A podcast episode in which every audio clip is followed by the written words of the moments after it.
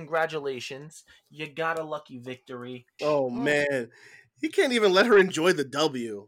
Uh-uh. Such a shame. Lucky, lucky. What was what was your total at the end? Oh, keep things professional, right? You- You're a champion now. Act like it. Your baby's holding your baby in front of you. How does it feel? Oh. Oh. oh my god. Don't worry. Oh my Don't worry. When I sneak a baby in you, my baby will be carrying my baby. All right, that's it. You are not gonna Becky Lynch me.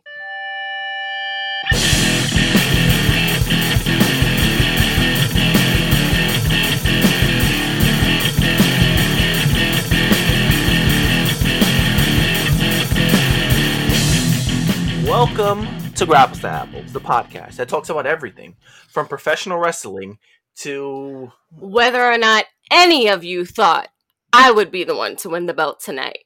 oh, Now, those of you listening may not know my voice, but you have heard whispers of my name by shades.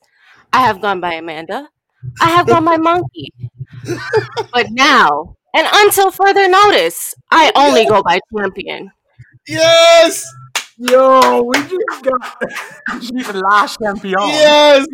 All This got a may be the greatest spot. episode of all time. Yes. Wow. Wow. Wow. You know what? Give it up to her. What's up, yup. loser? Oh man, yes. Well done.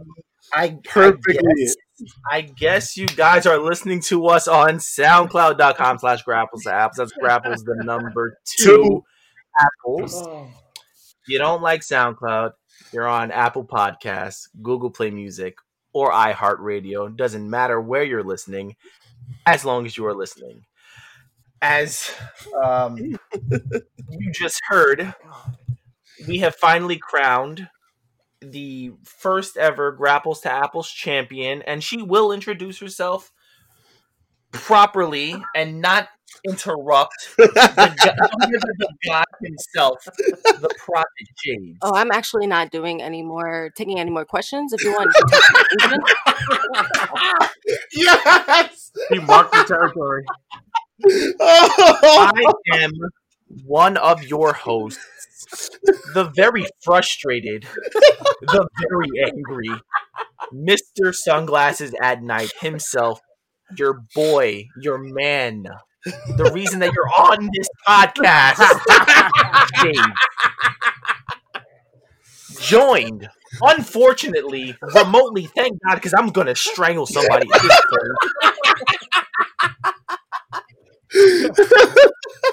Ill will the thrill, the poetarian, Shakespearean candidate, major English, whatever you need me to be, that's what I be, because that's who I is. Oh and you man. can obviously hear the other Muppets on the on, on, on, on the podcast with us.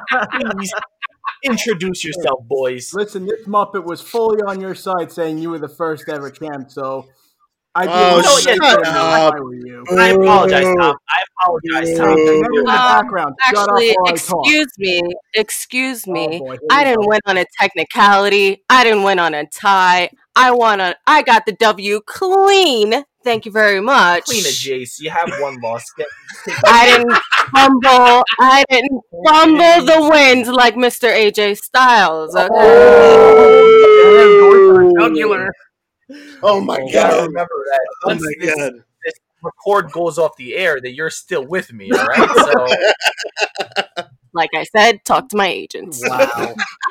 Well, so Tommy boy, I, I, I apologize. This is my fault. You you have been backing me up since Money in the Bank went off the air, and Gary Bettman Oh over my there has been stopping. This was his ploy all along to, to turn the person closest against me and take my championship. I, I wouldn't call him Gary Bettman as much as I call him Jannetty Bettman.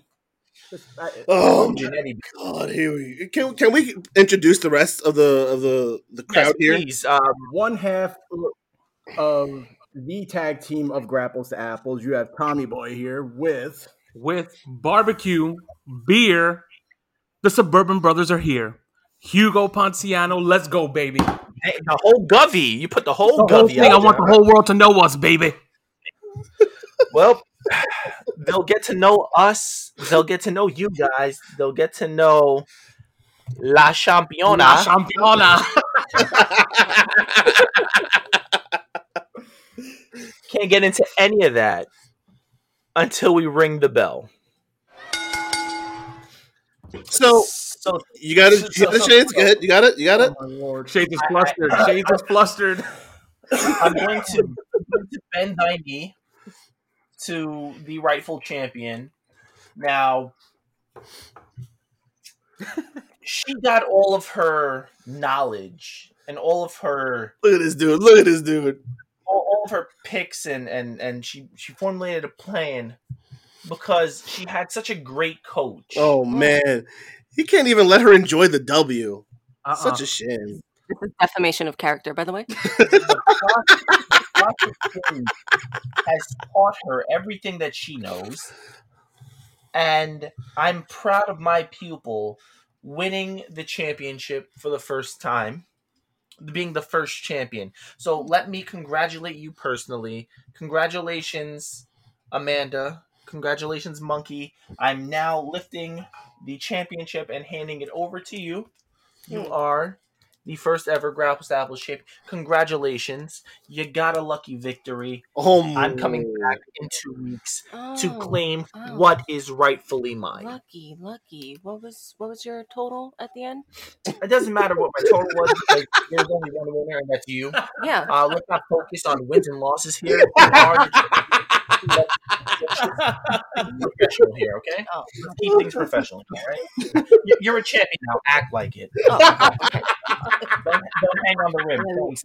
Watch your tone, or you'll have to talk to my agent. Okay. Wow. Your, your okay. agent is probably snoring and drooling somewhere in the living room You're right now. I absolutely think right. My fine. agent is Russell. Oh, He's a bit of you- a dog, but a dog. you leave Russell alone. So, guys, we're here to discuss AEW's Double or Nothing 2020 live from Daly's Place and TIAA Bank Field, where the Jackson Jaguars play. Jacksonville. We have nine. What was it? Jackson back? Jackson He said Jackson. again. I am. A little, yeah, I'm a little flustered. I have lost my championship. So he's um, flustered. He's in the presence of greatness. Greatness. It only took this little coward two years to finally get on the podcast with my championship. belt. That's right. Your baby's holding your baby in front of you. How does it feel? Oh. Oh my god.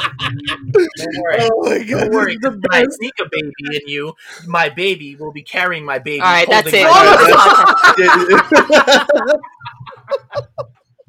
You are not going to Becky Lynch me. Wow. wow. Oh my goodness. Oh are, are, are you guys ready to continue a podcast, or are you guys going to laugh at, at, I don't my know if we can get through the domestic violence right now. Jeepers, man. This is, might be the greatest episode of all time. God. Yes, yes, Oh yes. Yes. This is awesome. There was Oh my god. nine matches on the card, one pre-show match. The best friends, Chuck Taylor and Trent, defeating Private Party, and um, Whew. The Suburban Brothers, myself, Thrill. We were all in our, our group chat, basically conversing all night. Um, and they're kind of, we're kind of split on this match. This match was not great. It wasn't good. It was okay, in my opinion. It was Alicia Fox levels of Ugh. bad. I think that's the only place where we're split. I think we all agree that the ma- the match was very botch heavy. It was not a good match at the end of the day. The only disagreement is just how botch heavy it was. I don't think it's Alicia Alicia Fox botchy. I mean, we're talking four botches minimum here. Four. Yeah, in a That's a lot. in a 15 minute match, in a 15 minute tag match with Ring Rust, like you're talking about Alicia Fox. Alicia Fox used to do four botches in a two minute match when she worked every week. Yeah, but we're talking about on average uh, a botch every four minutes, right? And Alicia Fox averaged four botches every 30 seconds. Because but she's not a good wrestler. But These my, guys are good wrestlers. but I'm That, saying, that's the difference. Yeah, but they ran out of gas. Those Yeah. poor guys, they haven't been They- on TV. it- in a while. yeah, They look completely And the problem is, is exactly what you just said. They're not on TV, Yeah. so they're not getting the reps in the ring. yeah, You could run 100%. 40 miles a day and Yep. and think you have the gas, but once you're in the ring, it's it's a whole different beast. hundred percent. And it showed on Private Party. Yeah, the ring rust was real. They were. You can see, especially on um on uh Isiah Kassidy, he was blown up real quick. Oh yeah. Yeah. Heavy breathing. Yep. Um, you can tell that uh, this was definitely not the Private Party that beat the Young Bucks in the tag team tournament. Mhm. This is th- this was amateur hour for them, and it, it showed. Um, so- even even the best friends, you can see it. Like they, I don't know if it's because they knew it was a, a bum match, but like it was on their faces that they were not happy with the way the match was going. Like Trent looked Yeah. like he did not want to be there. Chuck Taylor looked disinterested. It just it was not a good match. I mean, once Trent's bandana fell off his head, um, he kind of like, I'm done with this. Yeah. Uh, there's a there's a reason why the man's wearing a bandana. Uh, that hairline thinning. That hair is thinning. that forehead humongous, Humongous big. humongous big. so uh, that that was the pre-show. The the buy-in Buy-in. started at seven. The Yeah. buy- I said buy-in. I corrected myself. Take it easy, pussycat. Look how defensive he is now. The buy-in started at 7.30 this is about a 15 minute match and the rest was just promo stuff and then them talking and uh, lance archer beating up uh, a bathroom with a sledgehammer I will say I love how they like that was their demonstration that he's ready, and Arn Anderson calls it out. He goes, "Oh, he showed that he was ready. How by beating up a broken toilet?" I was like, I mean, yeah, kind of ridiculous. Fight back. Yeah, yeah, toilets don't fight back cody does and i was just like oh cool Way to point out.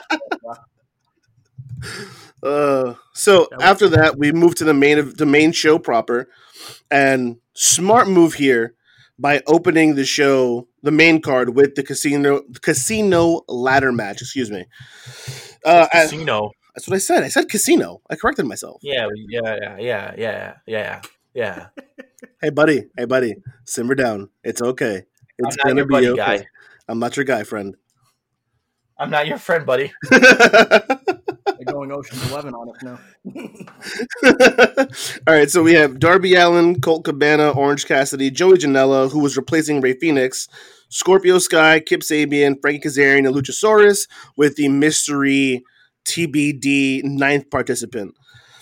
Uh, the match started off well enough alone. It was fine to begin, but then, kind of like I thought was going to happen, once you got to like six, seven, eight competitors, it got real messy.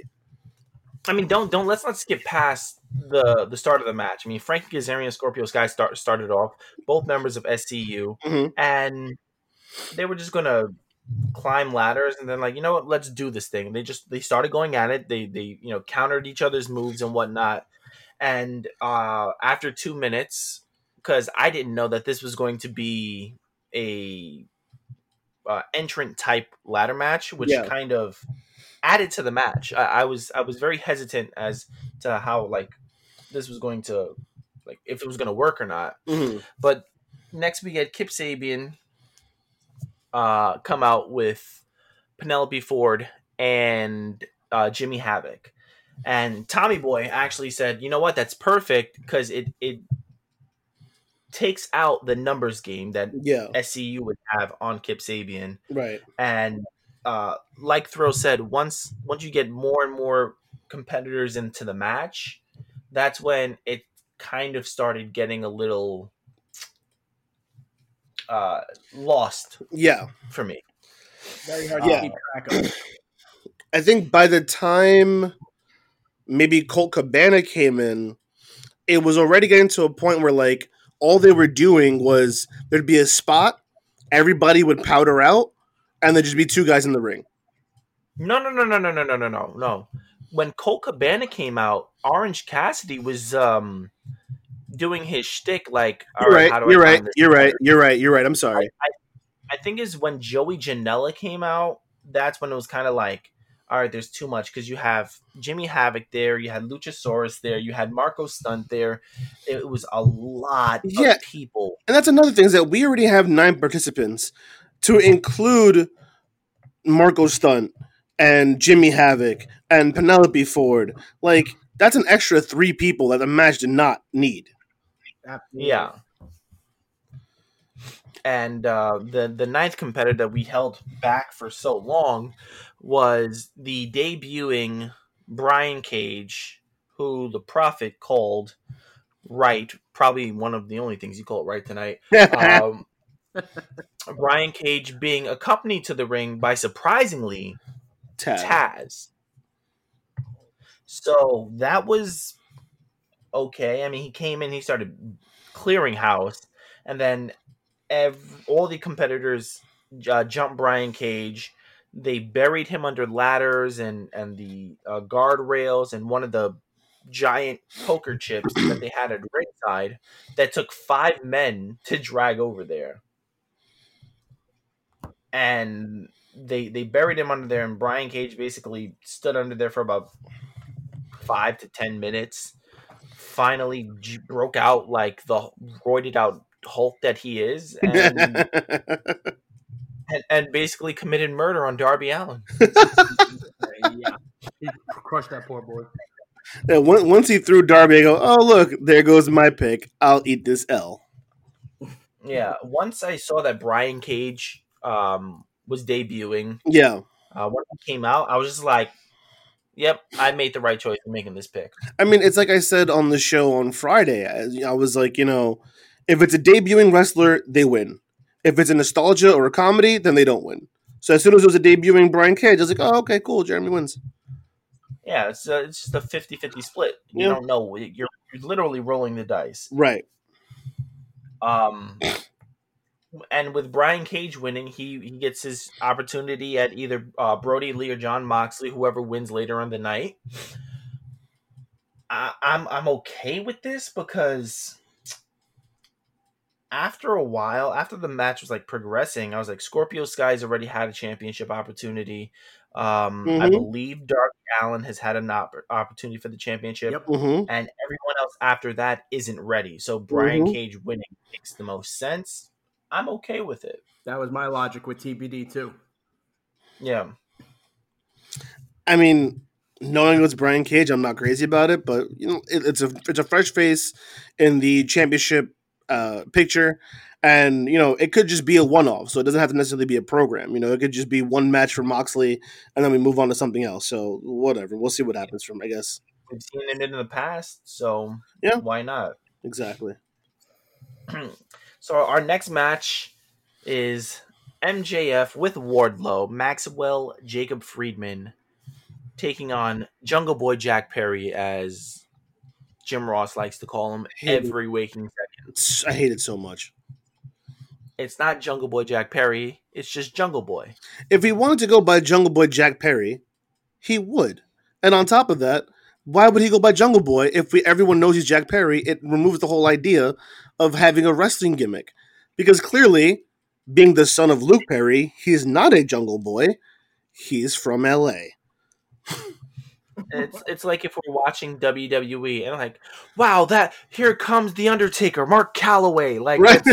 exactly. don't use their real names if they're not going by it. It, it defeats the purpose of having a kayfabe name. It, it's it's dumb. And you and you know for for like you 100 percent fact like Jr. probably went up to Jungle Boy and was like, "Do you mind?" And Jungle Boy obviously is not going to say no to Jr. Was probably like, "Yeah, sure, whatever you want, Jim."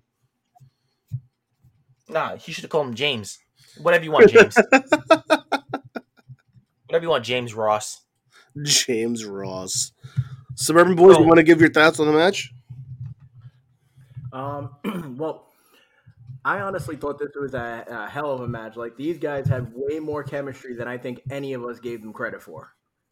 Absolutely. It was my match of the night. It was my match of the night because I. Hey, they- save it, Well, save it, save it, save I it. know, What no, are no, you I doing? I'm gonna save it. I'm gonna save it. I'm gonna save it. But I'm gonna tell you, Let me take my pants off before you take me to bed first. Hey, Right, I'm saying, come on. Guy, I don't have time. I'm married. I move quick, bro. Um, what's it called? I, I, The romance is gone for him. yeah, exactly. I, um, I like this. I love this match because they, it was like a, a, a great classic wrestling match. Like these two guys know the business. They know what, what to do. That, that, you know, apron spot where, where, um, he kind of suplexes. oh, I was like, oh my! I me and Tom looked at each other. We're like, oh my god, he's got to be hurt. But it was it was spot on. It was beautiful. The whole match was great. I enjoyed it. yeah, no, the the chemistry between the two of these guys was surprisingly good. And what I loved about it is MJF really showed off his in ring technical wrestling here. You know, he was he was bridging out of pins. He was, you know, putting in submissions.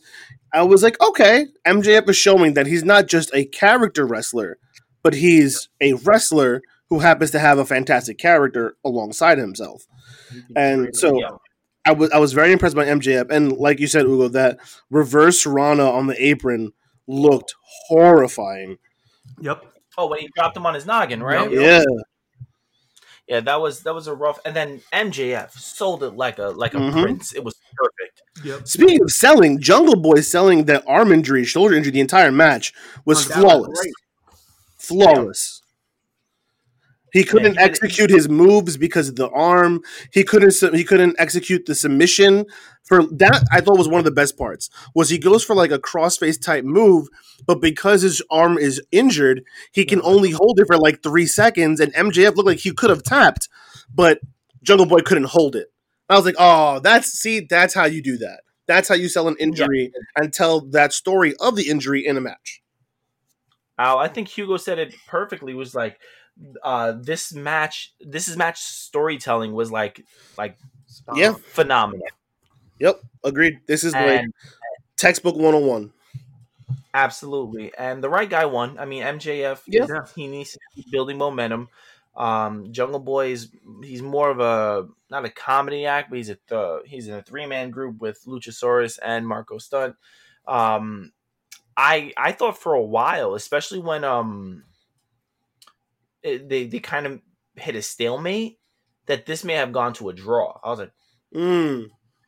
I was like, it, it looks it keeps both it looks good on Jungle Boy because he can keep up with MJF, and it's not a definitive like win. hmm So MJF is upset and it's like, oh, there's no reason for him to tie with me. I, I'm better than him, and blah blah blah. Like, but I don't want them to continue this storyline more than they already needed to.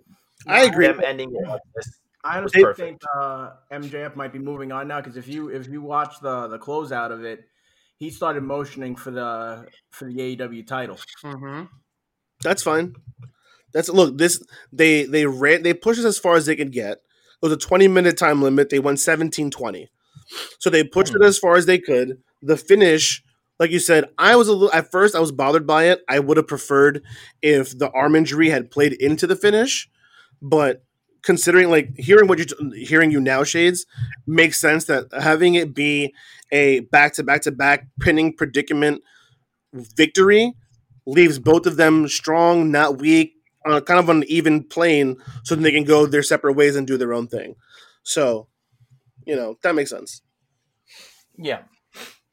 So, I, I guess we can move on to a match that had all the heat but never got a flame. Yeah. So the following match was the tournament final for the inaugural AEW TNT Championship, with Cody facing off against Lance Archer.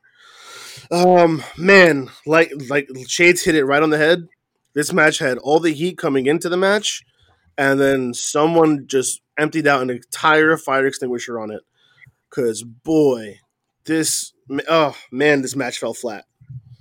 I mean, it, it didn't help that they had uh, Mike Tyson come out with the belt, and the belt was oof. Ooh. Uh, it, it looks like an unfinished product. They've they kind of alluded to it being an unfinished product, and uh, I, while while watching the match, I was on Twitter and, and Facebook and my wrestling groups, and they're like, "Hey, if you guys are gonna bring out an unfinished product, then why even have this tournament right now? Like, Yep. it's, it doesn't make any sense. Agreed. It it's amateur. yeah. Like this is amateur. Like, And like it's I not- said in the- I kind of said in the chat. I think the stuffed shirts and the bureaucracy at TNT corporate got involved, and at the last minute, I think something went off the rails behind the scenes, and they were too they were in too deep already.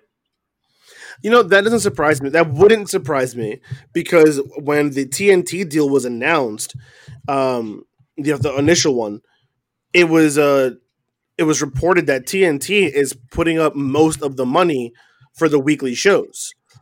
So Mhm. TNT is like they they have a lot invested into AEW, so I can totally see them going to Tony Khan and being like, "Hey, buddy, we're paying for you to put on a show every week. How about you scratch our back now and give us a title?" Yeah. So I can see that, but considering that they announced the tournament and the championship during the pandemic, I don't see why they couldn't just wait for after the pandemic if the belt wasn't going to be ready in time. I, mean, Yeah, I mean like absolutely. a design thing. Like they probably didn't like the design in the front office of TNT, and you know that's where it went off the rails. Ah man, I, woof, I, I- I can't imagine that's the case because all their other belts are gorgeous. Like, what could they possibly have done for this that TNT would have said no to? My biggest gri- Yeah. my biggest gripe sometimes uh, most of the times is when they present the the like new belt they always botch it. They never they Mhm. never do it right. They always bring somebody out. Let's say when they did it with uh, Bret Hart the thing was covered. It was kind of showing. And this time they had Mike Tyson. He didn't present it uh, you know in front of him. He was kind of like you know uh, uh, putting his arms around it. They never present the belt right. And you know when you present it you got to pick it up. You got to hold it up. You got to put it forward and and it, it leaves a bad taste in your mouth you're already like getting off on the wrong foot and then when you reveal Yeah. the belt, it's like Ugh, what is that You know, Yeah, I, go ahead, Jay. I'm sorry. You can go throw. Oh, I was saying, you know, surprisingly to me was one of the better going off of your comment, Ugo. Uh, one of the better title reveals in me- in short in recent memory was actually the reveal of the WWE Women's Championship as it was at WrestleMania 32. mm-hmm. Yeah, I think that was it. because there was just the title was on the stand covered. Lita came out, cut her promo, and she uncovered the belt, and I was like, "Oh, perfect," you know. on display you can see it you can see all points of the belt the sides the strap the the middle part what it says instead of having some greasy old guy just hold it you know Yeah. tucking it under his shoulders like a weirdo and and mean, you know The Universal title was just boom there. Everyone hated it. Mick Mhm. Foley, the twenty four seven title, was falling out of the bag as he was displaying it. yeah. You know, like you're 100 percent right. And, Like, something I hadn't noticed, but like for some reason, the wrestling has struggled to to display a brand new belt other than you know like the, the, the- universal, the universal championship belt when they displayed it they had it on this like red kind of like uh, thing on top that was the only other time that i can remember that they displayed a belt correctly yeah, but they didn't even unveil it. It was just like the match started, and they were like, "Oh, there's the ugly red belt that people are building." you're right Well, now they have another ugly red belt. They can do. I don't know what it is with wrestling companies, and they're like, you know what? You know what our company's missing? a A red, red belt. belt. New Japan with the U.S. Championship. Yeah, but their red belt. but their U.S. championship looks good though. Shut up! I'm what I'm trying to do. Make a point here. no, the the TNT belt looks like I'm not saying uh, that all. I'm not saying that all belts are ugly. I'm saying that every company's like, Has hey, I belt. need a red belt. Got it. Universal Championship, red belt, ugly red belt. Yeah. In TNA, when they had the the Legends mm. Championship, and then turned into the TV Championship, red strap. North This America. one, red strap, silver plating, big black bold TNT logo in the middle. Horrendous. yeah that's Awful. horrendous Ho- awful. absolutely horrendous. And then the, the the match was even worse. The match was a slow, so slow pace. just like man, it was it was a I- you guys could have fooled. I thought that, that, that, that this is your first time fighting together. Like like there was no no build build up no heat. I text you guys a bunch of Z's because it was so boring. I, I was like one of the first ones. I was like boring. Yeah, no, the, it was the the pace was in wrestling terms, quote unquote, methodical, but it was just so flipping boring. It was I jokingly said it was like college football because it's like have a move, wait for a fifty second play clock, perform a move, wait for another fifty seconds. It's like why why do we have one move every minute? Like what what is going on? Yeah, and the part that uh, that upsets me the most is that uh, Arn gets caught by a referee on the outside Oh my god! Lance Archer's leg uh, while Lance is on the top rope, and then he gets kicked out. Why, why would you kick out a faces? Uh, Manny Clash messaged me this actually. Why would you kick out the faces manager? That doesn't make any sense. All it's spicy four. like All for Jake Roberts to pull his snake out. Now Jake Roberts pulls his snake out, that. And everyone's fine with Roberts pulling his snake out. In if I pull close- out my snake, I get arrested. What what's going on here? Jeremy, Like Jeremy, you don't have a legit snake, Jeremy. He does. In a probes. In a inappropriate. Am I wrong? Like, is that not right? Like, he can pull his snake out, but I can't. Like, that's are the rules different in Florida? yes, And, you know, and- sure. Did you not know this? Everything's different in Florida. But what's weird is like like you said, so the ref comes out for whatever reason. He kicks out Arn. He seemingly kicks out Jake the Snake, but then Jake Roberts comes back out like 30 seconds later. It's like, wait, I thought he was tossed. They're going. So by you can just Yeah, yeah. He was like, what WWE logic? What is this? Yeah. they had a little too much to drink, so they got a little stuck in their past. It was Yeah, no, oh, they kicked they kicked Roberts out. He comes back with the python in the bag, and then old Mike Tyson takes his shirt off, and he's just trying to fight an old Jake Roberts. And I'm sure if Mike Tyson hit Jake Roberts with at least one punch, he'd kill the man. Yeah, all the DDPY in the world would not save Jake Roberts from that punch. Hundred percent. Bro, Yeah. did you yo Tyson's yo Tyson is jacked. It's nuts Yeah. He's, how ripped that yeah. man is. He's in shape. He- he- Keep it in he's shape. still terrifying. But He's still absolutely terrifying. I It's like- so then the match continues where Lance Archer sets up Cody for the finish. Cody rolls out. Mad predictable, by the way, because you can see him tucking the arm while he's up in the in the oh, what is that called? The position that he has him in. Boring. The like the razor's like like the razor's edge kind of position. Crucifix. Yes, thank you. The crucifix. He has him in the crucifix, and you can see Cody is getting ready to tuck the arm. So as soon as he gets out of the crucifix, he hits him with back to back crossroads, and he gets the victory. Now, all of us were disappointed and thought the finish was the wrong guy won, and we're not alone.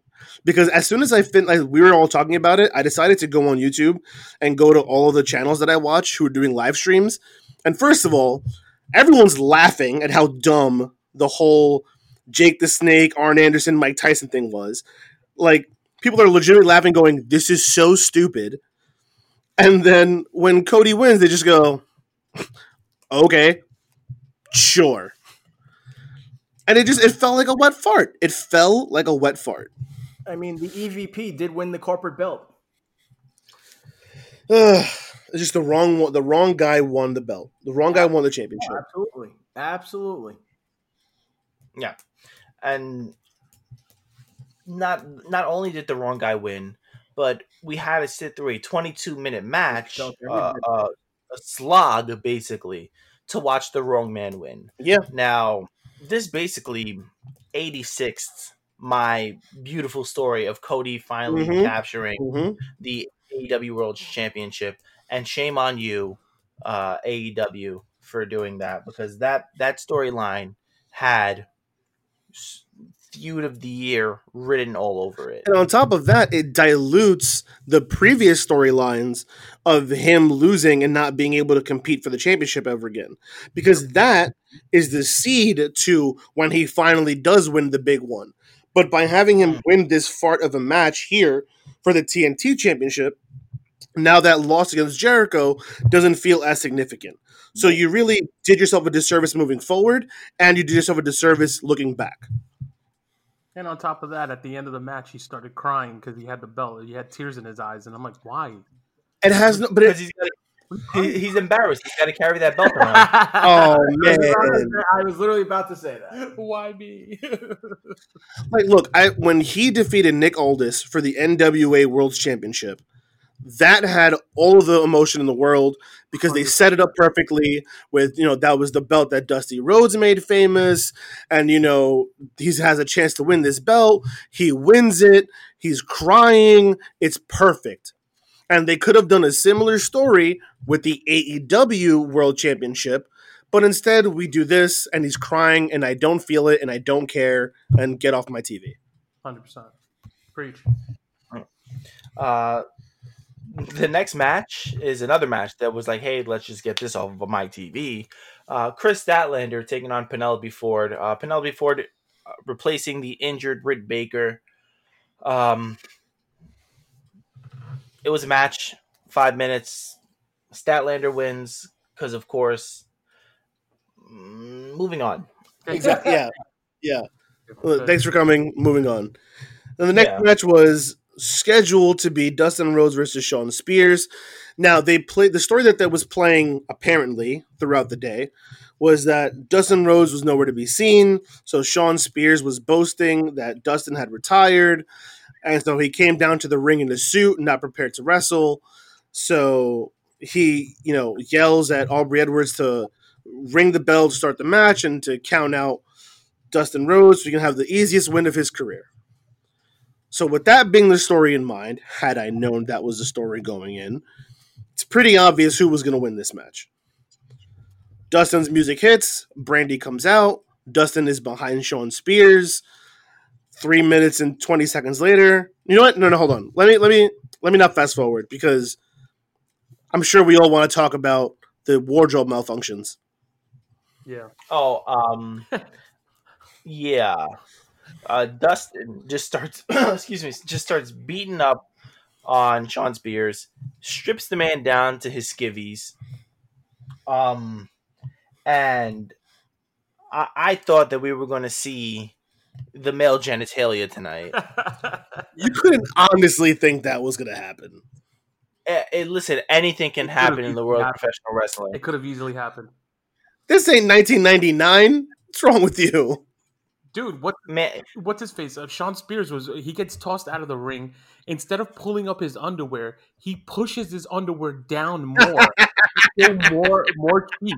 I'm like, this dude is walking a fine line here. yeah, like, like, like, th- th- there's gonna be some some Karens at corporate just complaining about seeing male genitalia on pay per view.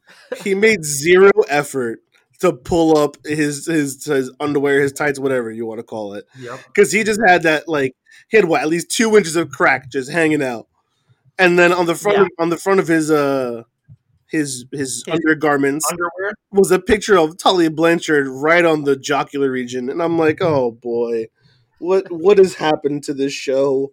I think I think what they're trying to like relate to us is that um Tully Blanchard's a Richard. Notice that it was a small head too. It wasn't like it Oh, wasn't big, it was very man. small. Man, Peyton Royce, man. Sorry to hear that, kid. so yeah, so three minutes and twenty seconds after the bell rings, the bell rings. Dustin Rhodes emerges victorious against Shawn Spears. It's kind of a sore subject. And- Let's move on. This this match was not all it was cracked up to be. Oh, Oh, can I disagree? Punisher rears his ugly head again. Yeah, because I'm being punished listening to it. you, thank So- you, thank you. You're not welcome. so progressing through the night, we we were messaging each other and and telling each other like, hey, like this is what the the, the record is right now.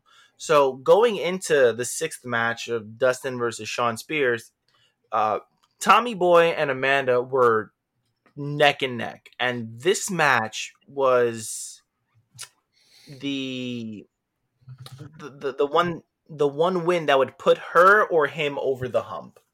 And once like we saw that Dustin kind of came back and Shawn wasn't ready to to to wrestle, I was just like, damn. My my monkey's about to win this championship. Once I saw And- this dude, I knew I was done.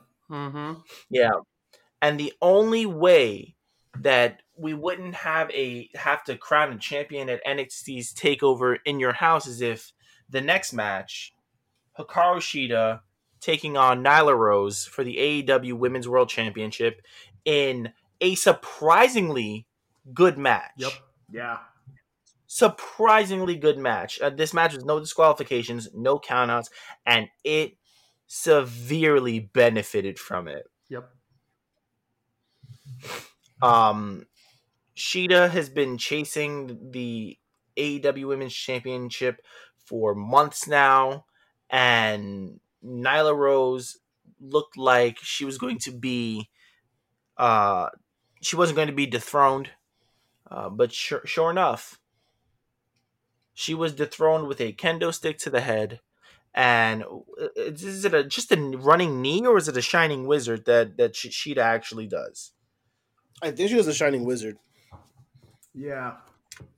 so Hikaru Shida um, wins the AEW Women's World Championship, and that that win there solidified Amanda's crowning of the championship. Because after if Nyla Rose won, I believe that Joey would have tied her, and we would be going into NXT's Takeover, and I would be able to capture my championship rightfully so. And all I could It has to wait a couple weeks, but it'll come home. All I could say during after this match ended is like I should have locked her. I was kicking myself the whole rest of the night for not locking Shida instead of Spears. See, you know, like not only did I not pick her, I would have never locked her because to me, Nyla Rose, did she even have a title? Cont- like, did, is this her It first? It was over hundred days, but to be honest, Really? They, yeah, it was. It was 98 days on Wednesday, so today it would have been like what 101. And um, But like, there's a huge asterisk there because she wasn't there because of you know the because of COVID. She hasn't been around, so she's been like an absentee champion. that's probably also like because Shida's been there, but also I think you would have hurt Shida way more than Nyla in this case because Shida's been too hot, too strong, and she's been there every week. Yeah, that's a fair point. That's a fair point. That's a fair point. But uh, I don't know. Become a fan I thought- favorite the last few weeks. I mean, she does. She does become. I don't know about a fan favorite, but she is one of the, the more favored uh, women on the roster. Yeah. So, like, I'm not surprised that she got the title opportunity, a title reign at any point. I was just surprised that it happened now. I thought Nyla was going to get a dominant run Yeah. to try and solidify the women's championship because Riho's title reign was not great.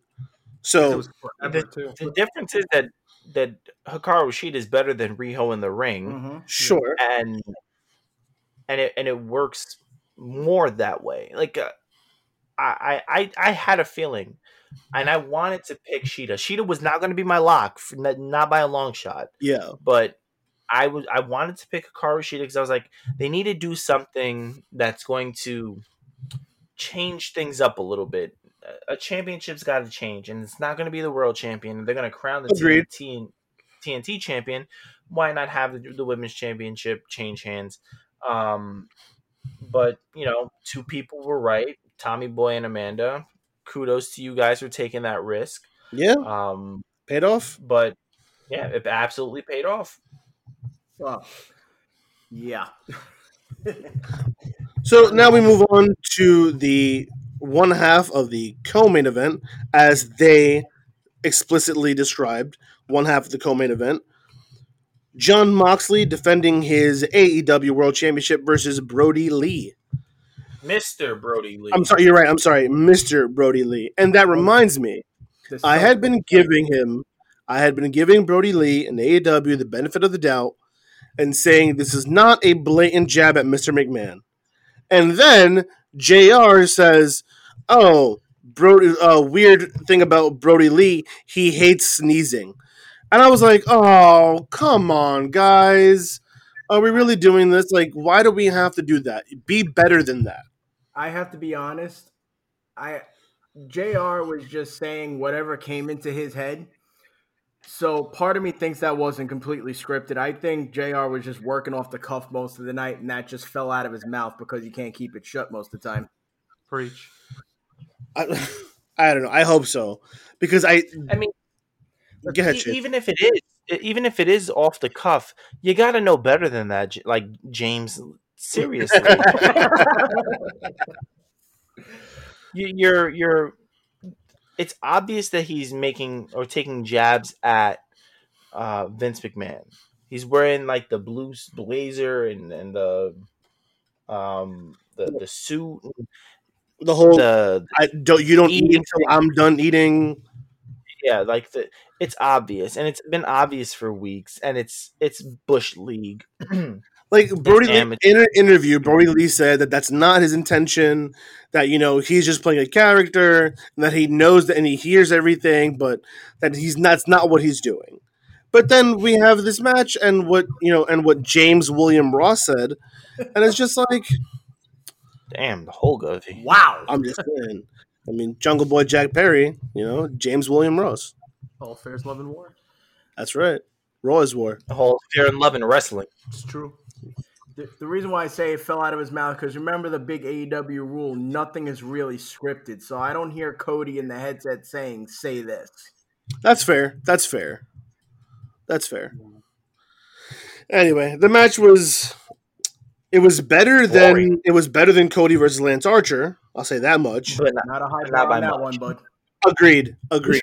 yeah, you're not setting the, the bar really high when you, your bar is Cody versus Lance Archer. But I say that because they they had very they felt very very similar. The two matches had a similar pace. They were both equally disappointing, and so that's why I compared the two. But this match was like slightly better than Cody and Lance Archer. Yeah, I mean, eh, uh, up until the end is when we had Agreed. Agreed. it kind of picked up where he hit the paradigm shift through the stage Yep. or the ramp, and then um, Moxley gets out of the the hole that's that, that's left there. Mister Brodie Lee comes out and he's busted open. He hits him with another paradigm shift uh, for a, a one count or a two count. I'm One not count. sure. A one. One count. Hits him with an elevated paradigm shift for a two count, and then he puts him in the um, Well, then he starts beating. He starts punching where the the blade job was, biting into Oh, yeah, his forehead, yeah, he bites and then puts him in the sleeper. and Mr. Brodie Lee uh, succumbs to the lack of oxygen He go night night. and loses via submission. Jon Moxley wins. Now, I'm alone in this. Um, you guys all said that you liked the way the match finished. I didn't. I didn't like that uh, Brodie Lee passed out. You'd rather him tap out? I rather him just lose one, two, three. You'd rather him get Mm. pinned? I don't want him to pass out or or or tap out or anything. Just get pinned. One, two, three. Okay. You got paradigm shift through the stage. You got paradigm shift in the ring. You got paradigm shift again. Paradigm shift one more time. F- Four paradigm shifts is more than it. Still makes Brodie Lee look strong. It takes that many paradigm shifts to beat him. Especially. I mean, I, right. I will say this much: I thought I would have preferred a three count after a paradigm shift. You know, let's let's go back to protecting finishes. I would have preferred that, but in lieu of a traditional finish, the fact mm-hmm. that we went. f- Oh, good God! Thank you for chiming that in, Ugo. Appreciate it. no, no problem. um, but uh, if we're not going to get that finish, the fact that he's bladed and I'm sorry, he's bleeding, busted open, and then he ad- and then uh, Moxley addresses the wound by attacking it, and then puts him in a submission for the choke. I'm okay with it. Quick question: Where do you where do where does this feud go? Does it end here? Does it keep going? Like No, I was sitting there and I was trying to think. I'm like, with all these you know false finishes and the way it ended, I'm like, where does it go from here? it, it needs to end in my opinion it needs to end here um there's nothing like you can get more from here um moxley got his his world championship back um i don't want them to immediately go into a program of brian cage um give it some time let let moxley i don't know be off of tv for a week or two and then figure something out uh, don't just immediately go into Brian Cage. Well, we have all out Labor Day weekend.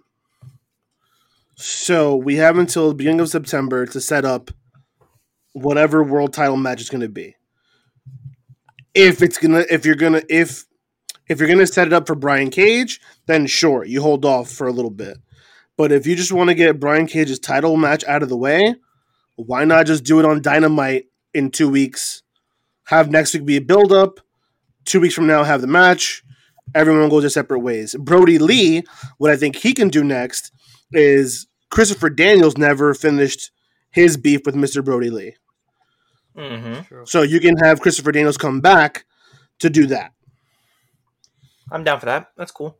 Uh, I'm down for the the Brodie Lee Daniels things. I don't think that uh, Brian Cage and Moxley should go out so quickly. I think No. um, Taz needs to start talking up Brian Cage while he's on commentary a lot more, just to I don't know, get the fans more familiar with him, and then um, I would say maybe end of June.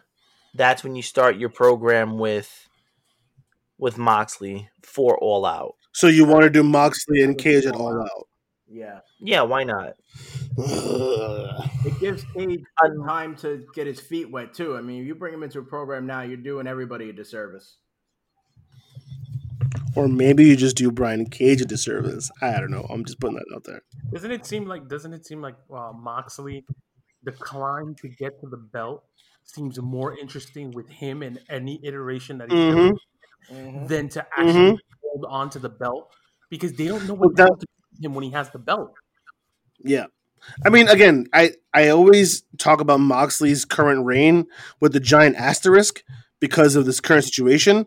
But you're not wrong because it was a similar situation in WWE as Dean Ambrose. That was the biggest um, knock on him was that he was great for the chase, but whenever he had whatever belt he was chasing, it got boring real quick and they did nothing with it. Whether it was the U.S. title that he never defended or the WWE championship that was kind of just like James Ellsworth fodder. So Yeah, for me, Yeah. for me with him, he's kind of one dimensional. Mhm. He's like that attack dog with with sometimes he's like that attack dog that'll attack you.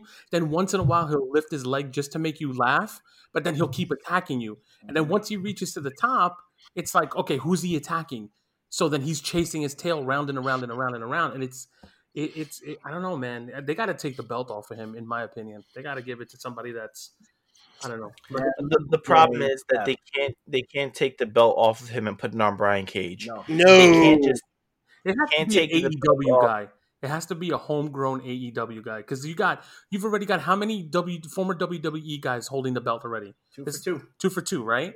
So the next guy has to be a homegrown AEW guy.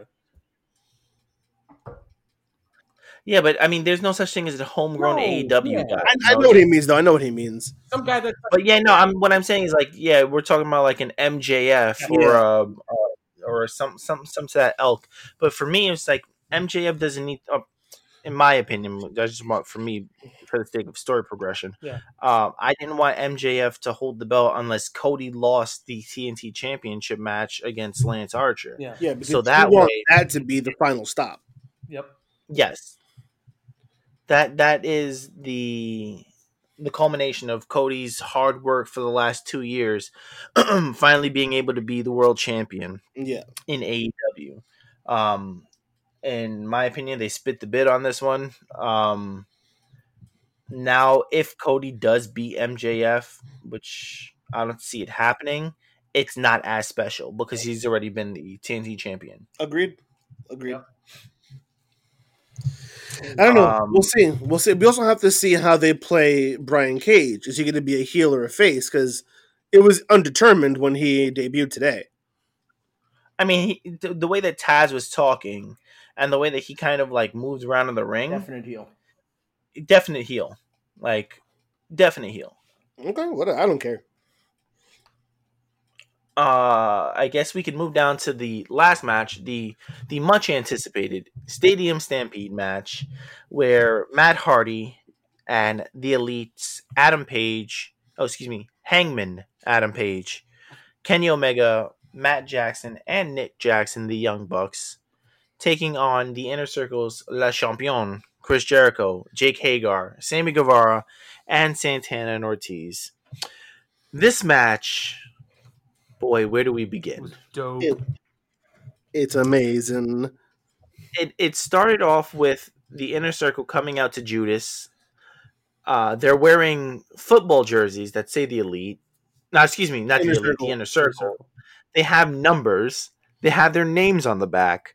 It was Amazing. it was it, it- for me it was hilarious uh manny clash was messaging me the whole time and he just like man uh these look like uh discount xfl jerseys from 2002 That's true.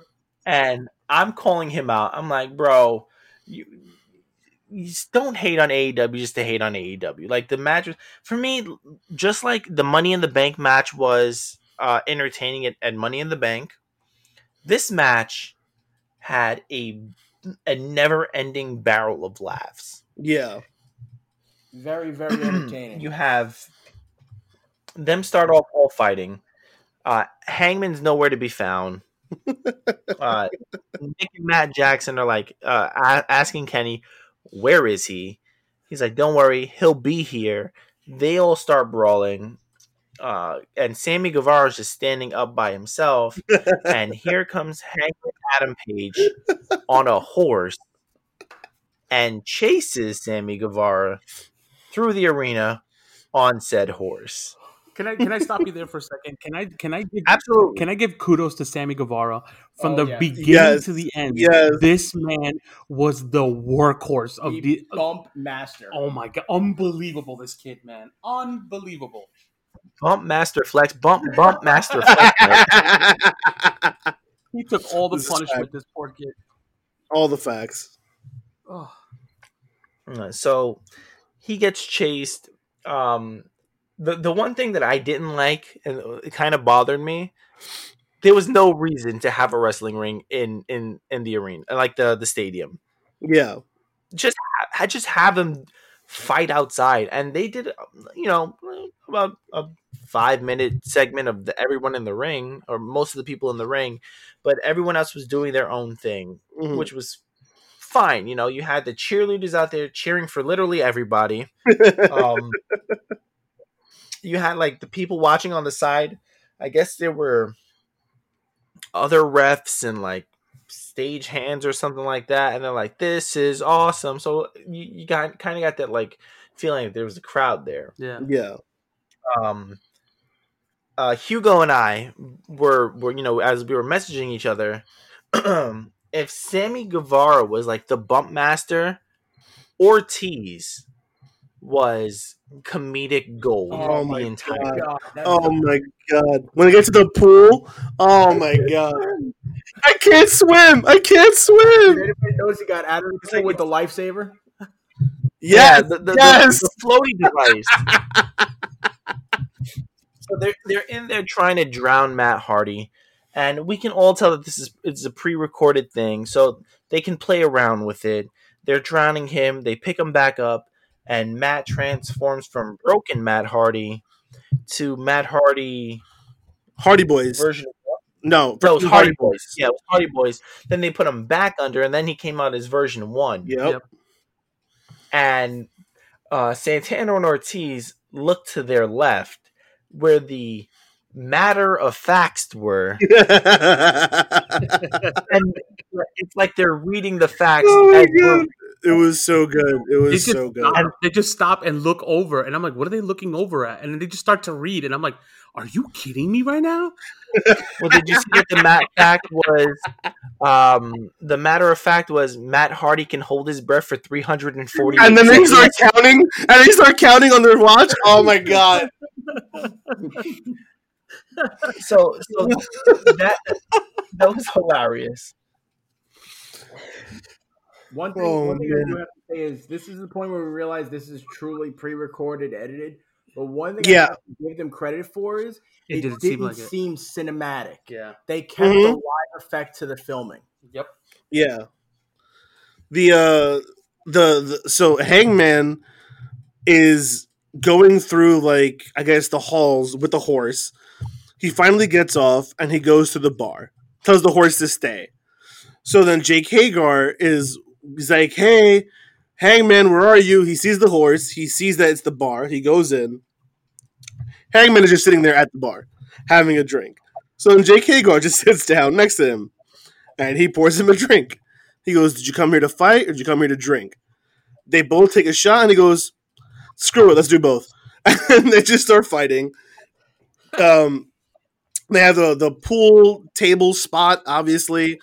They do the whole movie scene where, like, Jake Hager, Spaghetti West. yeah, where he drags Hangman th- across the entire bar.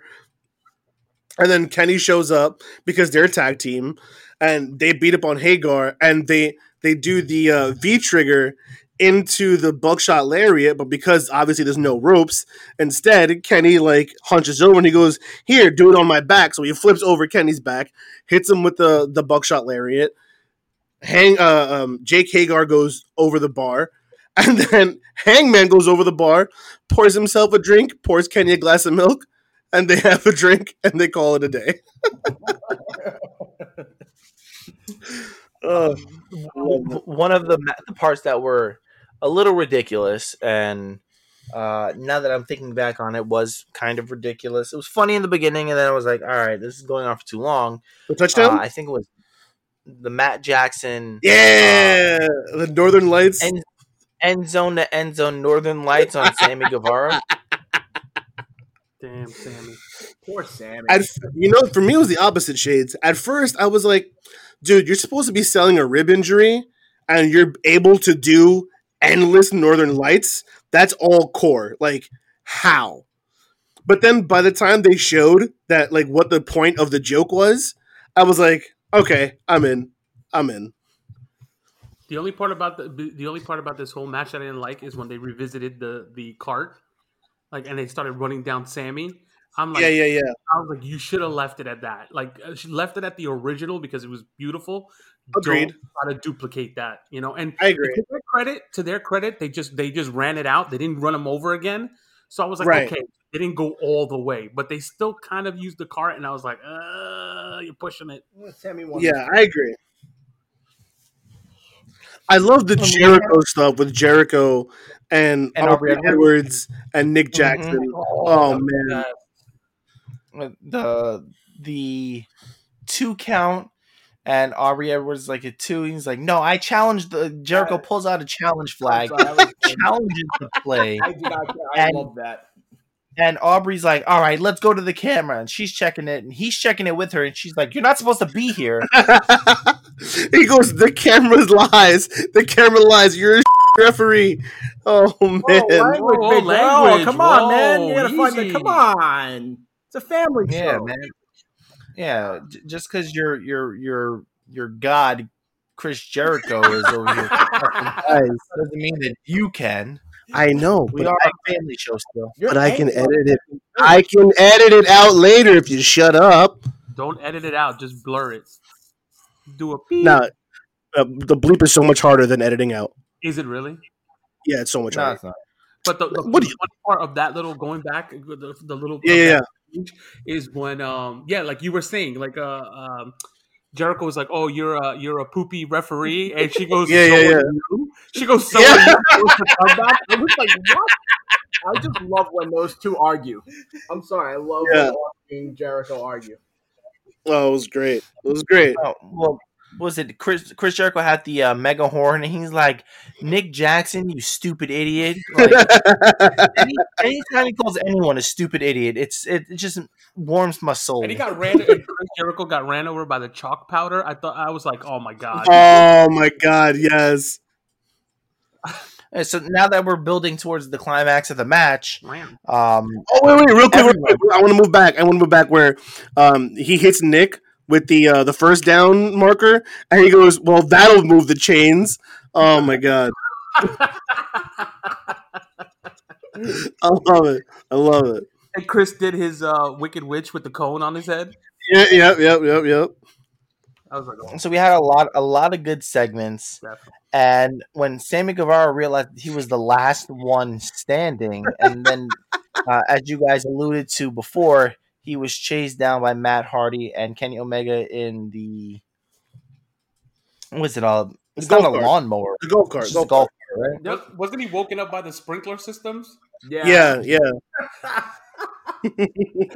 there, there were so many so many little things that like happened in this match that we can go we can go over but we'd be here for three hours just laughing at everything they It did was so funny. It was so funny. Um but you had kenny omega and matt hardy uh basically chasing sammy guevara towards the end of the match and to close out the match you have kenny hit a one wing angel from uh, I don't I don't know what, what you want to call this. I have no was idea. the- Tunnel. The I call it top of a tunnel. uh, the top Okay. of the tunnel, Yeah, it works. and and they went they dropped at least twenty feet Yep. in a one wing angel to to beat Sammy Guevara and the inner circle. The elite wins. Uh, that closes out the show. They all pose while there's fireworks going on in the background. Um, fun match, entertaining match, Agreed. and um, I mean, it's not going to win any, you know, match of the year awards, but it was it was totally. I mean, if you're a W- if, if you're a WWE fanboy who hates uh, Papa Meltzer, they're going to say that Meltzer's giving this six stars. which he obviously will not. I mean, it remains to be seen. It's the Elite and the Bucks, and you know how much he loves the Elite, the Bucks, and Kenny. Yeah, but let's not act like Meltzer's completely biased when it comes to his, you know. Anyway, whatever. We're, we're not talking about Meltzer here.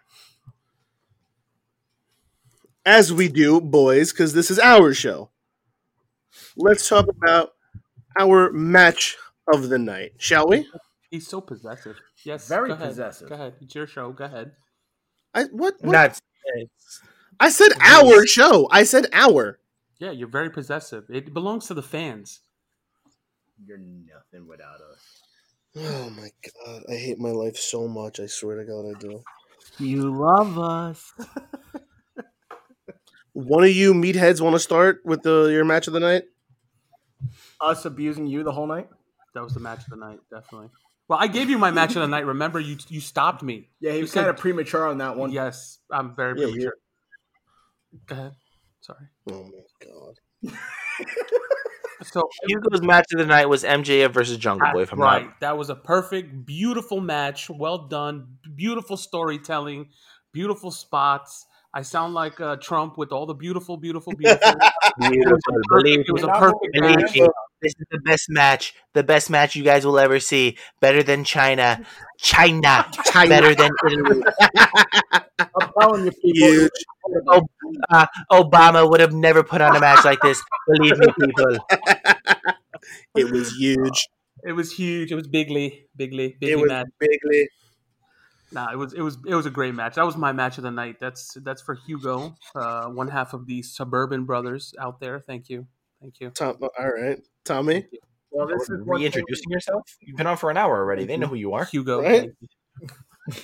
This is uh, one thing that the Suburban Brothers agree on. Like that, Woody whoop. you know, I would have given it to the Stampede match, but the fact is, it was taped, it was edited. Yes, it could be match night, but for me, MJF and Jungle Boy just really surprised us with every part of that match, and you know, I I just don't think that I, I should take that away from them. it was a great steak. If it was a meal, it was a great steak, and the was- last match was, was- like um, an amazing dessert. It was Kobe beef that match. Oh yeah.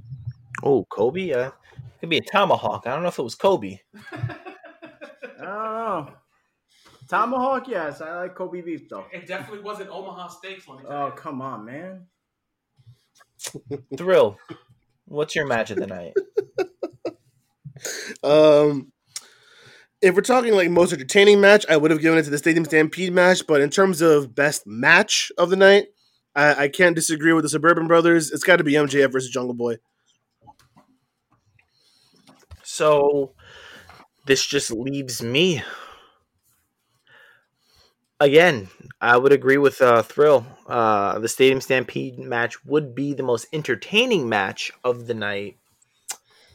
But I'm gonna. I'm torn between the, the Hikaru Shida Nyla Rose match and the MJF and Jungle Boy match. Interesting. Both good matches. Very good matches.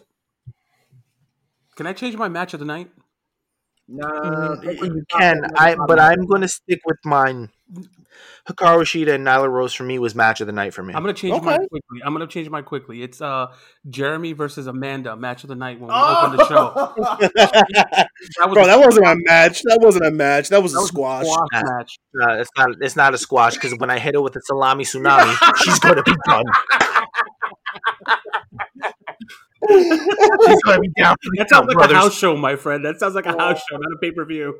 Oh my Oh, it definitely- it's a house show that's going to be aired on pay per view. If you catch my drift. we gotta get out of here. oh my lord, this just went whole fucking the wrong way. Can, can we can we get some topes in here? Cause we gotta go. Yeah, let's go. Let's go. Jeremy's about Topaz. to tope Uh, Ugo, give me your tope. Okay, I'm sorry. Uh, I'm sorry. For those of you who are new listeners to this show, I'm, I'm, I'm trying. Shut up. For those of you who are new to the show, when we do our pay per view recap and reviews, we have rating systems. We don't do five stars like Meltzer. We don't do number grades or letter grades like other people. What we do is topes. You get zero topes if you're an awful show that looking at you at Victory Road TNA, and you get five topes if you're an amazing show looking at you New Japan Dominion from last year. So, with that said, gentlemen, how many topes do you give uh, AEW Double or Nothing 2020? Let's start in the same order. Ugo, what do you got? Um, what's the rating system again? Uh, it was it's One, zero. two, you start at two and a half, Okay. and you go up and down from there. Okay, thank you. That's why he's my suburban brother because he helps me. Um, I don't know, man. I don't know. The- the- ha- Half the matches were, were kind of eh, it's kind of boring. Mm-hmm. Um, one, two, three. There were nine matches. Out of the nine matches, I think three or four of them were snooze fests. So I, uh, I don't know. I, I'd give it a, a uh, out of five, right? It's out of Yes, five. five, Uh, I'll five. give it a three and a half. okay. Three and a half. I'll give it a three and a half, and that's because you know. If it wasn't for MJF, it wasn't for the for the last match and Hikaru Sh- uh, Shida match, uh, I would be like, uh, what what what happened to this pay per view? Mm. So that's that's me. Fair enough. Tommy Boy, what you got? So I've kind of adopted uh you guys' gra- grading system, starting like I said at the half there. So you know, best friends kept the same. Ladder match brought it up to uh to a solid three for me. MJF brought it up to three and a half. The next, I'm not even gonna say it for Cody, Chris, and Dustin brought it back down to a three. Shida brought it. Shida and Rose brought it back up to, I would say three and a half. Moxley, I mean, I'm, I'm only gonna knock a quarter of a point, so I'm, I'm gonna land at three and a half too. Okay. All right. Shades. Well, well, if we're going in order, it's your turn, Thrill. All right, fair enough, fair enough. Um, so starting at two five, the best friends in private party, I gotta knock them down a little bit. That's got to go to at least a two point two five. Um, the casino ladder match, also gonna gotta knock it down a bit. So I'm at two. MJF and Jungle Boy, the match was good enough to bring it up to a three, um, or at least a two point five. I'll stay at two point five for that. Uh, Cody and Lance Archer will stay at two five. Statlander stay at two five. Dustin stay at two five. Um, Shida and Rose. Unfortunately, I actually missed this match, so by Sweet. default, I'll stay at two point five. Uh, Moxley and Brodie Lee again staying at two five. Wow. And then the stadium match was entertaining. So the best I can do is like a 2.75. wow. Mm, Wow, That's a that record is low. yeah. That's I think that's his first AEW show to rate under three. That's his first Probably. AEW show right under a four. It's just, I mean, look, I was really disappointed by the show. If it wasn't for the MJF match, if it wasn't for the main event, I mean, the rest of the matches, and I missed the Hikaru Shida versus Nyla Rose match.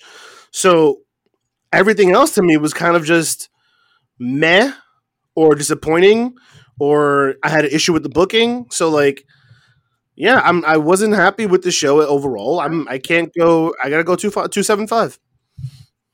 Uh, that's that's respectable. I understand that. So I guess we're going with my rating now. Uh, best friends, private party drops it down from a two point five to a two. Um, the ladder match does nothing. I mean, it, it, it boosted it, and then it kind of like lost me halfway through the match, so it stays at a two. MJF and Jungle Boy bring it up to a two point five. Uh, Cody versus Archer drops it to a two. Statlander and Ford drops it to a one seven five. Oh. Dustin, Dustin and Shawn drops it to a one five. Oh. Shida and Nyla Rose bring it back to a two. Moxley and Brodie Lee drop it to a one seven five. Man, Damn. And the Stadium Stampede match. five stars.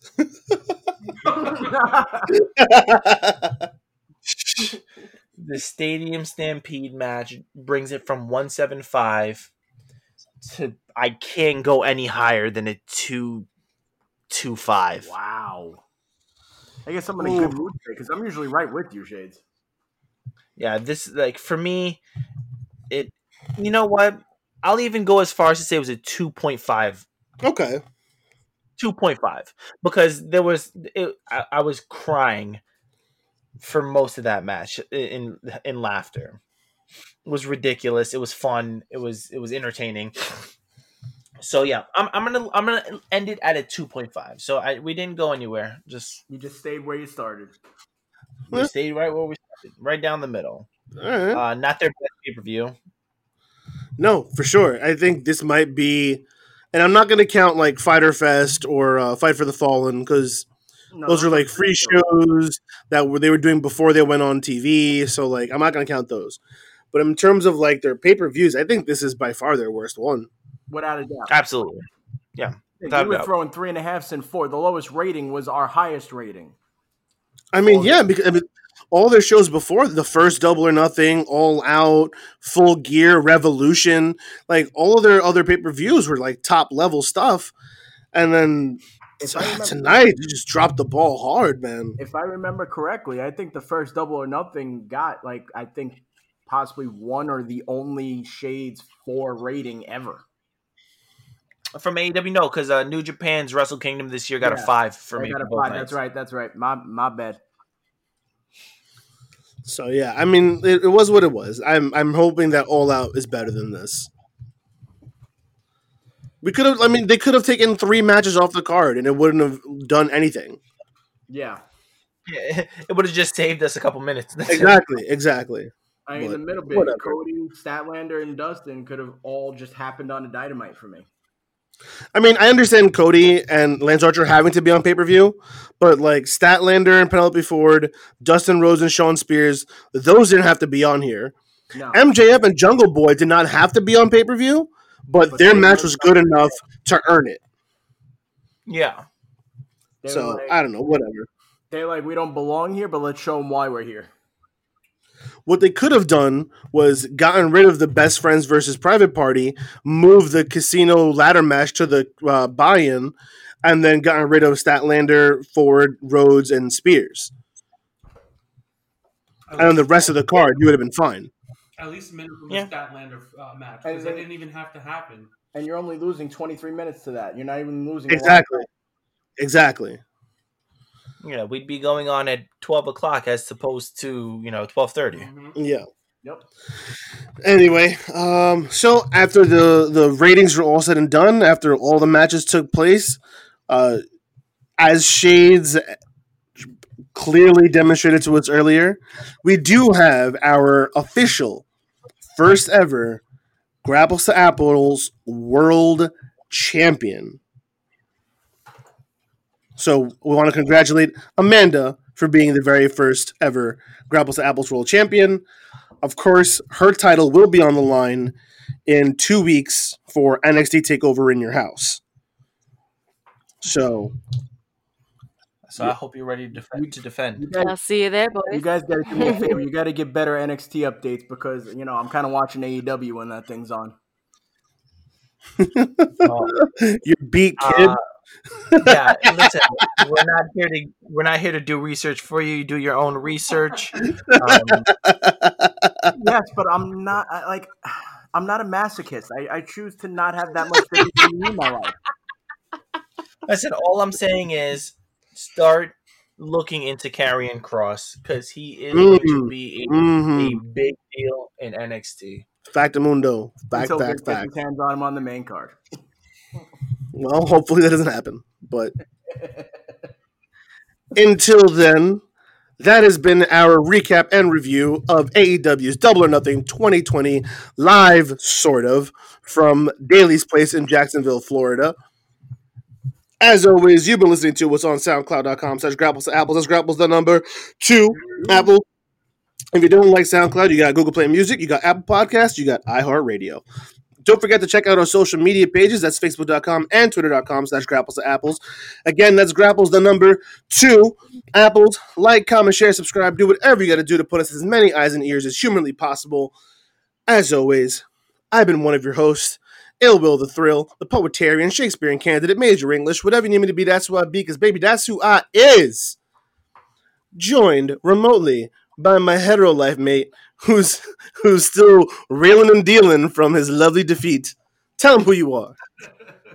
Shades. Accompanied by the champion.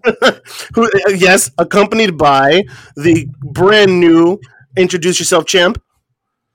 Championa. Y'all not. That's a- that has- Championa. I love it. And of course, joined from out in the burbs of Long Island. Very remotely, you have one half of the AEW's tag team, the Suburban Brothers, Tommy Boy, with Hugo. You're not you're not gonna give out your whole government this time, yeah, I was gonna, I kind of set that up for him too. right? yes, thank you. As always, don't forget to check out our The Suburban Boys are here. Yeah. Nothing. No, I'm tired. Oh, and I can tell. as always, don't forget to check out our episode this week, next week, and every other week, because an apple a day keeps a bad wrestling away. Peace. Peace and love. Good night, everybody.